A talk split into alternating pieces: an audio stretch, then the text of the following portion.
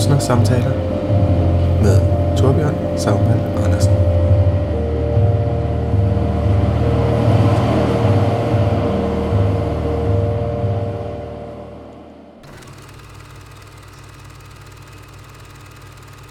Hej Niels. Altså, okay. Hvad er, hvad er det, vi ser her i dag i din installation? Jamen altså, det er jo først og fremmest en 16 mm filminstallation, hvor vi har fire projektorer i hvert hjørne, og så sådan en øh, slags diamantkonstruktion, kunne man kalde det, ind i midten, som alle projektorerne projicerer ind på. Og så er det jo så ikke almindelig 16 mm film, men dobbelt 8 mm film. Så det vil sige, at øh, i hver projektion er der faktisk øh, to billeder. På en måde fire, kan man godt sige. Øh, der kører to parallelle spor, hvor det ene vender rigtigt og går forlæns, og det andet vender på hovedet og går baglæns. Og det er noget med, at det er en analog teknik til, at man i virkeligheden skulle dele den film, og så sætte den sammen, så man fik en lang film. Ja, Men du har, du har sådan hacket den lidt. Du har, lige nøjagtigt. For eksempel de, de filmruller, jeg har brugt, de er 8 meter lange. Og hvis man så gerne vil have 8 meter mere film, så i stedet for at lave rullen 8 meter længere, så kunne man så Mhm. nøjes med at lave den 8 mm bredere. Og så splitte den på langs bagefter. og nu kaster vi os så straks ud i den her analog tekniksnak her. Ja. Hvordan arbejder man med det i dag? Det er jo en... Ja, nu vi skal nok vende tilbage til temaet for din film, som foregår i 1940'erne, vel? Ja. Men altså, den her teknik er jo nærmest øh, derhen af. Jamen det er den. Den blev opfundet i 30'erne. Umiddelbart før 2. verdenskrig. Og er det en, var det noget, du tænkte på i forhold til temaet, eller er det noget, en teknologi, der har interesseret dig af andre grunde? Jamen, både og. Altså, jeg, da jeg blev opmærksom på den her teknologi, der tænkte jeg, at det kunne være sjovt at lave noget, der på en eller anden måde sådan handlede om historie og tid og, og steder. Mm-hmm. øh, som også er nogle ting, jeg ofte beskæftiger mig med på forskellige måder. Øhm, og så var det jo så, at jeg faldt over øh, historien omkring det her kærestepar, der, der gik på akademiet under 2. verdenskrig. Og så tænkte jeg, at det var oplagt at fortælle deres historie med, med den her teknik. Og for lige at få den med, det er en historie om et kærestepar, der hedder Iber Helle, som... Ja. Og hvordan er den? Det er nok bedre, du. Jamen altså, de gik på akademiet under besættelsen. Ib blev faktisk optaget øh, på akademiet et halvt år efter besættelsen. Så det har været lige starten. Med Helle, der er det sådan lidt mere uklart, hvornår hun egentlig blev optaget, fordi hun er ikke nævnt i akademiets øh, arkiver. Okay. Og det har jeg ikke helt kunne finde ud af, hvorfor. Men hun omtaler sig selv som studerende på akademiet, så hun har været det. Og det vil sige som maler eller skulptør, eller... Ja, hun var billedhugger, Billedhugger. og Ib var maler. Okay. Ib er relativt tidligt involveret i modstandsbevægelsen. Øh, Helle kommer med lidt senere, og de møder hinanden i 43. Starter deres egen gruppe, og laver mange ting, lever under jorden i et år eller to. Og så ender det med, at mens Helle er i eksil i Sverige, så bliver Ib dræbt halvanden uge før befrielsen. Og tre måneder senere føder Helle så deres fælles barn. Altså, der er en personlig tragedie i der. Der er et traume. Det er der helt klart. Mm. Ja. Og det, det er jo simpelthen altså installationskerne, den historie. Det er det. Det må man sige, ikke? Jo. Vi, altså, vi kan snakke nogle af de ting, der ellers optræder i filmen, fordi når jeg ser filmen, når jeg kommer ind og møder installationen, jeg kan måske også beskrive det, fordi jeg kommer ind i et rum, hvor, hvor så du siger, der står de fire projektorer, og der, og der er det her, så i virkeligheden otte billedfelter, der kører simultant ind i, mm. I midten af rummet, og man kan ligesom bevæge sig rundt om det og opleve det. Men når man så dertil lægger, at, at uh, de fire billeder ligesom kører på hovedet og, og bag, baglæns, og, og generelt er der mange optagelser af objekter eller arkitektur eller steder. Mm. Der, der er få mennesker, man, så man bevæger sig omkring den her filmsokkel Ja. på en sådan en ret fri måde, hvor man ligesom går ind og ud af billederne på mm. en eller anden måde i sit eget tempo. Ja. Kan man sige det? Ja. Helt klart. Og man kan heller ikke undgå at kaste sin egen skygge på, øh, på projektionen også, når man bevæger sig rundt. Øhm, Altså man afbryder projektionsstrålen. Og, Ja. ja. præcis. Og alle de her steder, som du nævner, arkitekturen, øh, som fylder meget i filmen, det er netop altså, steder og, og rum og bygninger, som var vigtige i deres historie. som jeg ligesom har udvalgt ud fra Helles erindringer, hvor hun har beskrevet nogle af de her episoder. Altså, altså ligesom, hvad kan man sige, vi valgte de citater, som jeg synes var mest interessante, hvor hendes sprog var mest interessant. Hun havde sådan et ret sjovt sprog, fordi hun, øh, altså hun var ordblind. Øhm, mm-hmm. Og så, når man så kombinerer det med at være kunstner, så får man et ret øh, frit sprog og et ret fint sprog. Så der er ligesom sådan taget de citater, jeg synes, der var mest interessante, og så ligesom sådan netop bearbejdet de steder, som indgår i citaterne, for os ligesom sådan at, at prøve at påpege det her med, hvordan øh, steder ligesom bare står og står, mens tiden går og går, og ligesom sådan flyder igennem. Altså man kan sige, steder som, som fikspunkter for tidens øh, strøm, og hvordan de så de steder så netop så bliver fixeret på filmstrimlen, som så bliver lyst igennem, og så kommer de op på væggen. Øhm, og, og mange, i mange af de her billeder sker der jo faktisk ikke så meget, øh, og nogle af dem slet ingenting. Og der kan man jo faktisk ikke afgøre, hvorvidt det går baglæns eller ej. På en måde er det faktisk bare det samme billede, der kommer tilpas nok gange til, at hjernen oplever det som bevægelse. Mm-hmm. Og der kommer lidt lyd af lidt teknikere herinde fra, ja. fra forårsudstillingen. Vi sidder jo med det, vi sidder i et hjørne af udstillingen og snakker sammen. Så, eller i, i det rum, hvor din installation er. Men, men, Helles, øh, men Helles biografi der, er den offentlig? Ja, eller er det noget, du... Ja. Øh, deres datter øh, har udgivet en bog om dem. Om dem? Ja. Om deres historie? Ja, ja. Øh, hvor det primært er fortalt gennem Helles erindringer. Øh, så det er, det er frit tilgængeligt materiale, og de ting, jeg har haft adgang til i Rigsarkivet, er også offentligt tilgængelige på grund af udløbsfristen på den, den slags. Har du snakket med datteren? Har du? Ja, det har jeg. Ja. Vi bor, bor faktisk meget tæt på hinanden. Øhm, har brugt meget tid sammen det sidste år, års tid.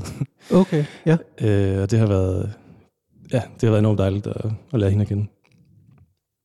Så, så du er virkelig kommet også helt ind i historien? Den Jamen det er, og hun, altså hun bor jo så i Ibs barndomshjem. Okay. Som har været i familiens eje siden 1919, tror jeg. Ja. Så der er virkelig også altså et sted, som, hvor tiden står og strømmer igennem. Og det harmonerer sig med den, den fokus, du har på, på steder i virkeligheden, og, og hvad de overlever er måske. Ja. Er, er det sådan, man skal forstå det? Jamen helt klart. Øh, ja, altså sådan, hvor, hvad kan man sige, hvor meget der kan løbe igennem et sted, uden at det på en måde registrerer det, eller hvad man siger. Mm-hmm. Altså for eksempel, når, ja. jeg, når jeg filmer et sted som Charlottenborg med, med den her type af kamera, så er det jo meget svært at afgøre, hvornår det egentlig er filmet. Det er rigtigt. Det, det ligner fuldstændig, at det er et arkivisk filmklip. Eller Ja. sådan. Ja.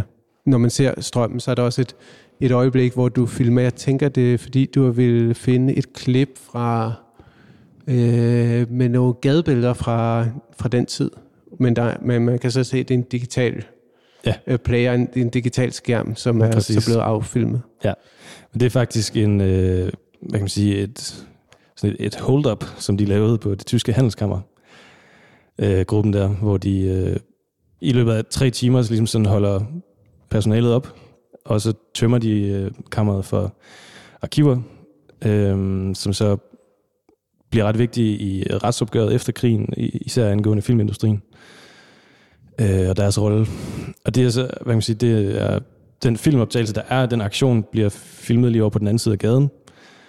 Lige ved siden af en tysk militær indkvittering, faktisk. Og hvem har, hvem har filmet den? Jeg er ikke øh, 100% sikker, men det er i hvert fald en fotograf fra det her kunstnermiljø. Jeg tror, det er en fra Ros-familien. Det er simpelthen en, som har vidst, det foregik. Ja, det er det. Øh, det var en af deres øh, kompagnoner, så at sige. Jeg har læst øh, Peter Øvigs bog om øh, stikkerlikvideringer, hvor, at, hvor der også blev filmet nogle afhøringer. Øh, og jeg tror måske, det er den person, der har filmet det her også. Øh, jeg kan ikke huske præcis, hvad det er, han hedder, men det er en fra Ros-familien, som jo var fyldt meget i film og billedkunst dengang.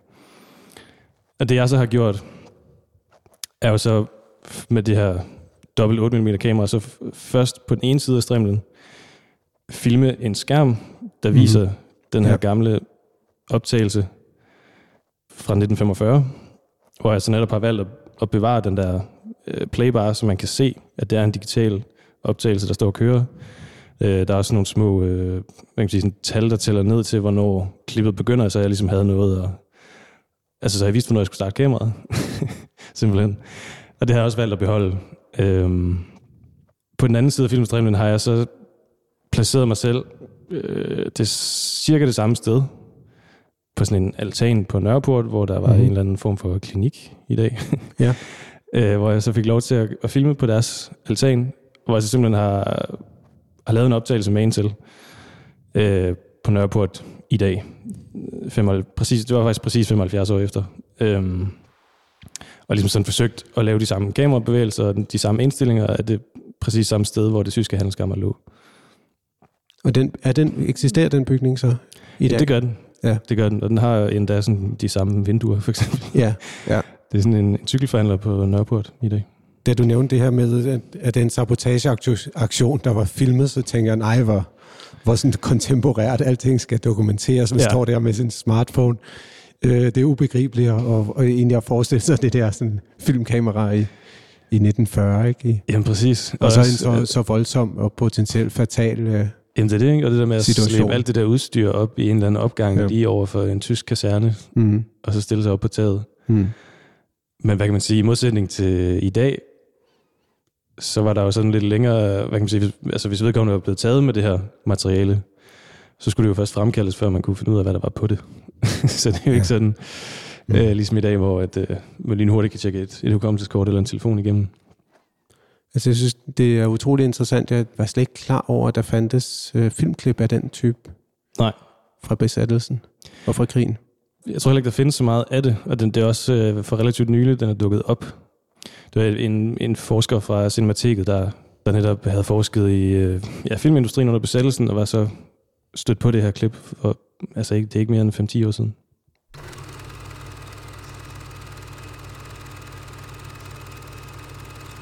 Når vi ser projektionen her, så ser vi jo, altså det er jo et meget, meget levende materiale. Filmen den blafrer, og der er lys og skygger, men altså i den her sort-hvide, øh, meget cinematografiske stemning. Men der, der er så også lagt, kan man sige, de tekstbider ind, som vi sidder og snakker om her, de er lagt på Ja. ja. som tekster. Præcis.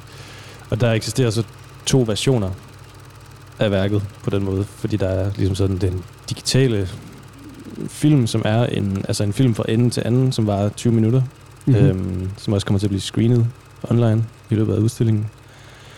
Og i den arbejdede jeg med undertekster. Jeg ligesom sådan lagde undertekster ind over billederne, for ligesom sådan at fortælle historien, og for at øh, referere nogle af de her citater fra Helles erindringer, som, som optagelserne er bygget på. Øhm, og det, det var faktisk enormt interessant, synes jeg, at- sidde og altså arbejde med undertekster på den måde, altså hvor der ikke er noget speak. Altså normalt er underteksterne jo bare en oversættelse af det, der, noget, der foregår på et andet sprog. Øhm, men det her med rent faktisk så at fortælle narrativet med undertekster, og sidde og forme undertekster, altså jeg havde det sådan helt øh, skulpturelt over det, altså ligesom sådan Tarkovsky, der snakker om at skulpturere i tid. Øhm, sådan havde jeg det også meget, at sidde og sidde og forme de her undertekster, tilpasse dem i længden, få dem til at spille sammen med billederne. Det synes jeg var, var enormt interessant. Øhm, det var så ikke rigtig muligt i den her installationsversion, som jeg har lavet nu.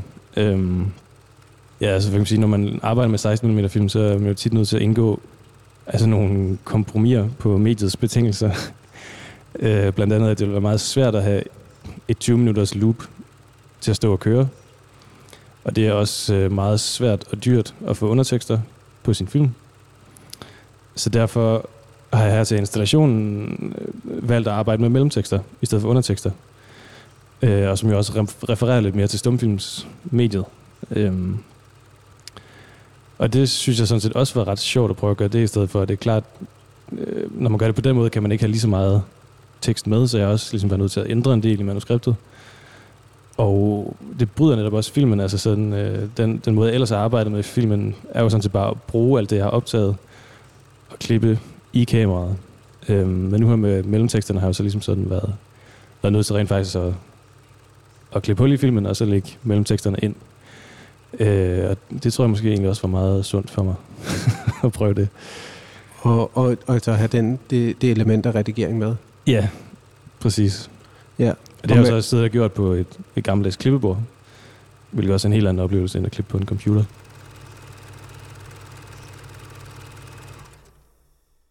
Altså sådan som jeg stødte på det, var jo fordi der er den her mindeplade på akademiet. Okay. For de her øh, fire studerende var det, der døde under besættelsen. Og nu, nu, undskyld, nu afbryder jeg lidt, du vil meget gerne fortælle, men så, altså det er jo fordi, vi, når, når du udstiller her på Charlottenborg, så er vi sådan set også på en udstillingsbygning, der er knyttet øh, fuldstændig fysisk sammen med, med Kunstakademiet, så det er, Ja. er lige her øh, i den samme lokalitet her. Ja, præcis. Og der er en mindeplade, som, siger du, der mindes.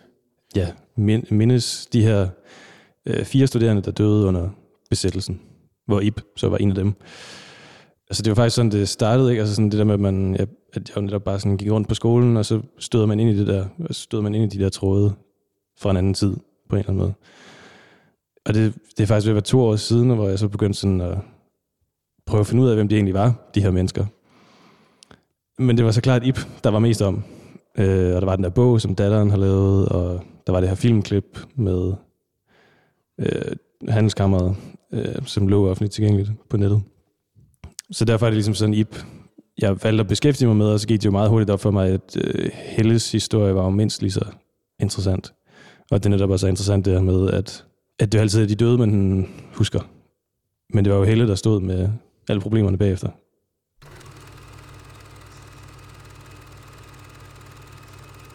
Så for at vende tilbage til billederne. Mm. Meget af det er jo tidsløst, men så dukker der sådan nogle, nogle referencer også, så vi kan se her, at der er nogle oprør for livet, står der, og Ja. antifascistiske øh, mærkater, klistermærker, som, Ja. som jo selvfølgelig er blevet filmet rundt omkring København nu her.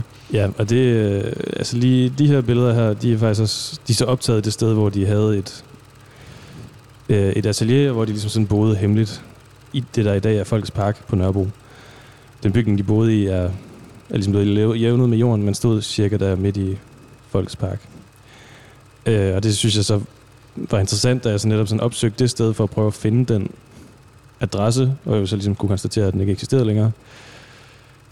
Og så i, i stedet var der også det her øh, centrum på en eller anden måde. Sådan Folkets Park og Folkets Hus er jo centrum for øh, ja, antifa og sådan den øvrige venstreorienterede modstand i dag. Øh, og det synes jeg var interessant, at der så var alle de her klistermærker på den her lygtepæl, som står cirka lige der, hvor deres indgangsdør var. Og så for eksempel den der oprør for livet, den refererer jo så til Extinction Rebellion i dag, men den refererer jo også til Ib, der har mistet livet. Nu da du forklarede det for mig, kunne jeg se legepladsen der på Folkets Park, kunne jeg genkende nogle, Ja. ja. øh, der er nogle billeder af børnene på sådan nogle mærkeligt puklede øh, mø, udendørs møbler, eller hvad man Præcis. skal kalde dem. Ja. Lige præcis. Og der er også i det billede sådan en mærkværdig detalje med, at der er sådan en, øh, en graffiti i baggrunden, hvor der står Gaza med store bogstaver, som jo på en eller anden krøllet måde jo også refererer til hele Israel-Palæstina-konflikten, som igen refererer tilbage til dannelsen af Israel efter 2. verdenskrig. Øhm, ja, så der er jo sådan nogle mærkelige krydsklipninger. Og nu er vi kommet til at snakke meget om sådan noget venstrefløj. Var Mm. de egentlig i, var de politiske også, eller var de Nej, det var de ikke rigtigt. Øhm, Iberhelle? De var først og fremmest imod øh, besættelsen og imod Nazi-Tyskland. Hvad de egentlig selv mente, øh, står lidt mere uklart, men i hvert fald sådan den, den første modstandsgruppe, som Ip var involveret i, det var en konservativ modstandsgruppe, som blev ledt af Arne Sejer, som jeg også fyldte en del efter besættelsen. Men dem ragede han ligesom uklar med, både af ideologiske og, og personlige årsager, så konservativ var han i hvert fald ikke. Jeg mistænker ham lidt for at være en øh, ret moderat socialdemokrat. Men øh, jeg ved Ja. ikke. Jamen, folk havde forskellige bevæggrunde selvfølgelig for at Ja. gøre det, de nu gjorde. Præcis. Ja. Ja. Han var også øh, i øvrigt sådan, altså han var militærnægter og, Okay. og sådan erklæret pacifist, så det var ikke sådan, fordi han var nogen actionmand, der sådan bare lidt efter noget spænding. Altså han var oprigtigt indigneret over besættelsen af Europa. Og der er en, hvad hedder det, meget slående, øh, hvad skal man kalde det, en slags graffiti. Øh, det, Mm. det, det, den tekstbid, der hedder V, hvor voldsmænd. Og det, det refererer simpelthen til Ibs første modstandsaktioner, som var netop at, at male den her graffiti øh, rundt omkring i København på forskellige ja, sådan bymure, bænke og skure og så videre. Øhm, ja, hvor han så simpelthen malede V, hvor voldsmænd, øh, som netop refererer til besættelsesmagten, øh, altså tyskerne. Øh, og på en måde så, når jeg tænker over det, så jeg var ikke, ikke helt sikker på, at det udsagn sådan giver 100% mening, men grund til, at han valgte at skrive det, var fordi, at VVV refererer til englændernes øh, sejrssymbol, som jeg tænker står for victory. Så der har jeg så ligesom sådan øh, filmet den her hånd, som, som tegner de her graffitier øh, to forskellige steder i København. Og igen sådan med det her, hvor jeg, hvor jeg først filmer det ene sted, delt i to-tre klip eller sådan noget, hvor de her tre ord bliver skrevet. Og derefter vender filmen om og filmer det næste sted, hvilket så resulterer i, at på den ene side, der er det ligesom bare en optagelse af, at der bliver skrevet de her ting, og på den anden side, der går det så baglæns og vender på hovedet, hvor at den her øh, graffiti jo så sådan langsomt forsvinder. Øh, hvilket den jo også gjorde, både øh, altså lige da I havde gjort det, ikke så lang tid efter, men også sådan jo generelt er der jo ikke spor af de her graffitier, som han gik og tegnede i København i dag. Så, så på den måde synes jeg også, at det netop sådan illustrerer den her sådan øh, historiske handling, som udspiller sig på et tidspunkt, og så forsvinder igen. Men som jo har fundet sted. Jeg, jeg, jeg tror også bare, jeg synes, det er ret vildt at arbejde med tid og historie på den her måde. Øhm, jeg synes, det er ret vildt, at man... Altså, at, at jeg i dag kan besøge de her menneskers øh, datter. Mm-hmm. Øhm, altså, at, at hullet på en måde ikke er større imellem mig og dem. Selvom det var ret stort, kan man sige. Ja. Øh, men, ja, men nogle gange, det ved jeg ikke, nogle gange tænker jeg historie lidt, som, lidt ligesom sådan... Øh, altså lidt ligesom i Tour de France på en måde, hvor, øh, hvor man ligesom sådan forsøger at lukke hullet til nogen, der er længere fremme. Øh, og det ligesom sådan kan være et... Øh, at der ligesom godt kan foregå et kapløb i Tour de France, hvor at de to øh, konkurrerende ryttere ikke kører ved siden af hinanden. Men hvor der kan være en distance imellem dem. Og det er så ligesom sådan, at den samlede tid, der er den egentlige konkurrence. Øh, og ja, den analogi har jeg nogle gange brugt til sådan at tænke over, hvad, ja, hvad den der historiske distance egentlig vil sige, og hvordan man oplever den. Og det her med, at filmen går baglæns, er det, sådan ren, øh, er det også en kommentar til vores sådan, dykken ned i, i historien? Jamen, det er det helt klart.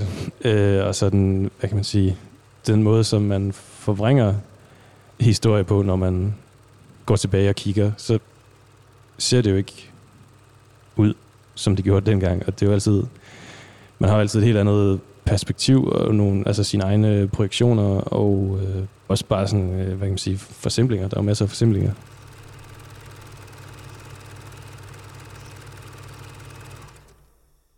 Det er jo et utroligt sådan, øh, stemningsfyldt også rum, når man, når man har de her øh, 16 mm projektorer, der kører de her, det her cinematografiske lys, og der er mørket, og der er, der, der er sådan en bestemt stemning, og du har jo også valgt at sætte det op på en helt bestemt måde. Vil du Ja. prøve at fortælle lidt om det?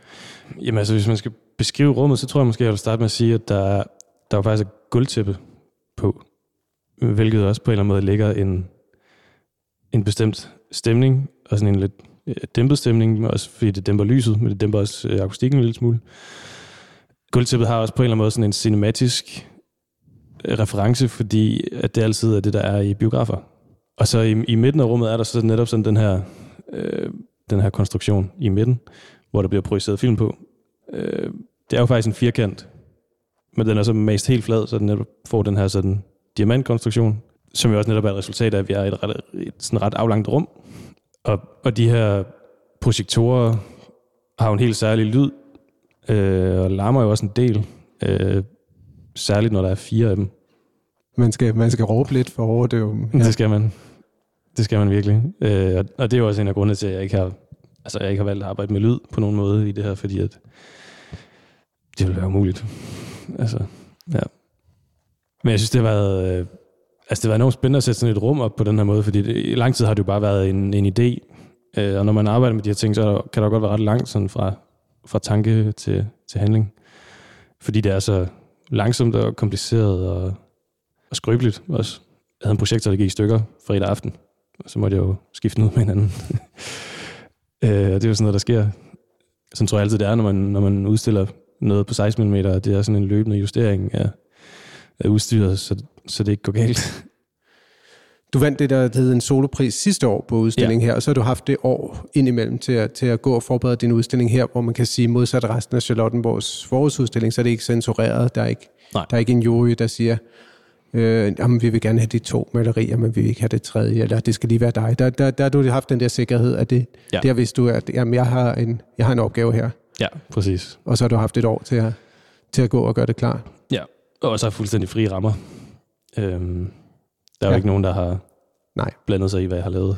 Nej. Øh, Forhåbentlig var man meget spændt på at se, hvad du kom med. ja, det, det var de. De synes også, det var spændende. Jeg tror også, der var nogen, der, der øh, sådan tænkte, okay, fire 16 mm projektorer, held og lykke med det. Men jeg tænkte, det skulle prøves. Altså, nu er jeg jo i en situation her på akademiet, hvor jeg har adgang til alle de her maskiner og det her udstyr, så ja, så det var virkelig tiden, tidspunktet at lave sådan en, en stor 16 mm installation.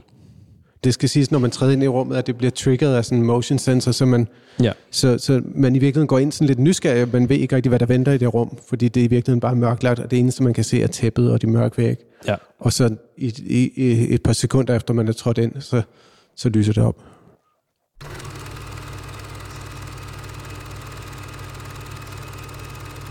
Jeg har jo også øh, nærmest brugt den måde, som kameraet fungerer på, som sådan et, et princip, eller et dogme, eller et benspænd, eller hvad man nu skal kalde det. Altså, det er jo sådan noget med, at man trækker kameraet op, og så kan det køre i omkring 15 sekunder. Så jeg har ligesom haft de her 15 sekunder at gøre med for hver optræk. Og så en strimmel på 8 meter, hvor der cirka er 45 sekunder på hver side. Øhm, så det har været meget sådan med at, og netop sådan forsøge at komponere de her filmruller i mit hoved, hvor jeg så ligesom sådan har tænkt sådan, okay, hvis, hvis jeg filmer det her først, og så det her som nummer to, og det her som nummer tre, så har jeg de her 3 gange 15 sekunder, så har jeg 45 sekunder, og så vender jeg filmen om, og så filmer jeg tre andre ting, og så hvis jeg så gør det i modsat rækkefølge, så kommer de her, de her ting til at ligge ved siden af hinanden. Øhm, så på den måde kan man sige, at den ligesom sådan er klippet i kameraet.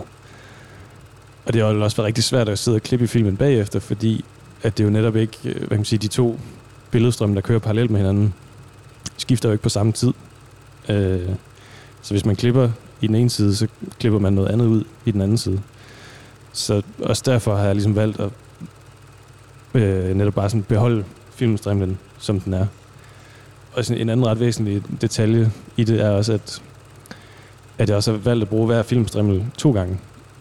Så man først, først får de der 45 sekunder, et minut cirka, hvor at det vender på den ene led, og så flipper den så, og så vender det så den anden vej. Så det, der før vendte på hovedet og gik baglæns, det vender nu rigtigt og går forlæns. Øhm, så man ligesom sådan får alting på begge måder. Jamen, så, Niels, så vil jeg sige uh, tak for samtalen, og for lige at slå den sidste krølle, så det her er jo en udstilling, som muligvis aldrig når at åbne for Ja. ja. offentligheden, og det er en absolut mærkværdig situation. Det er det. Uh, og du er så også ramt af det, ligesom alle dine øvrige medudstillere herinde, Ja. at I har sat uh, en forrygende flot opstilling op, udstilling op, som ikke måske ikke bliver set. Ja, det er I- faktisk en, i- det er en utrolig god udstilling. Det er meget ærgerligt. Men, men hvordan kan man opleve, der er en mulighed for at opleve dit værk, eller hvordan bliver det gjort? Ja, altså både mit og, og de andre film- og videoværker på udstillingen bliver screenet øh, via Charlottenborgs øh, hjemmeside. Der kan man i hvert fald sådan se den, øh, den digitale 20-minutters filmversion af, af den her installation.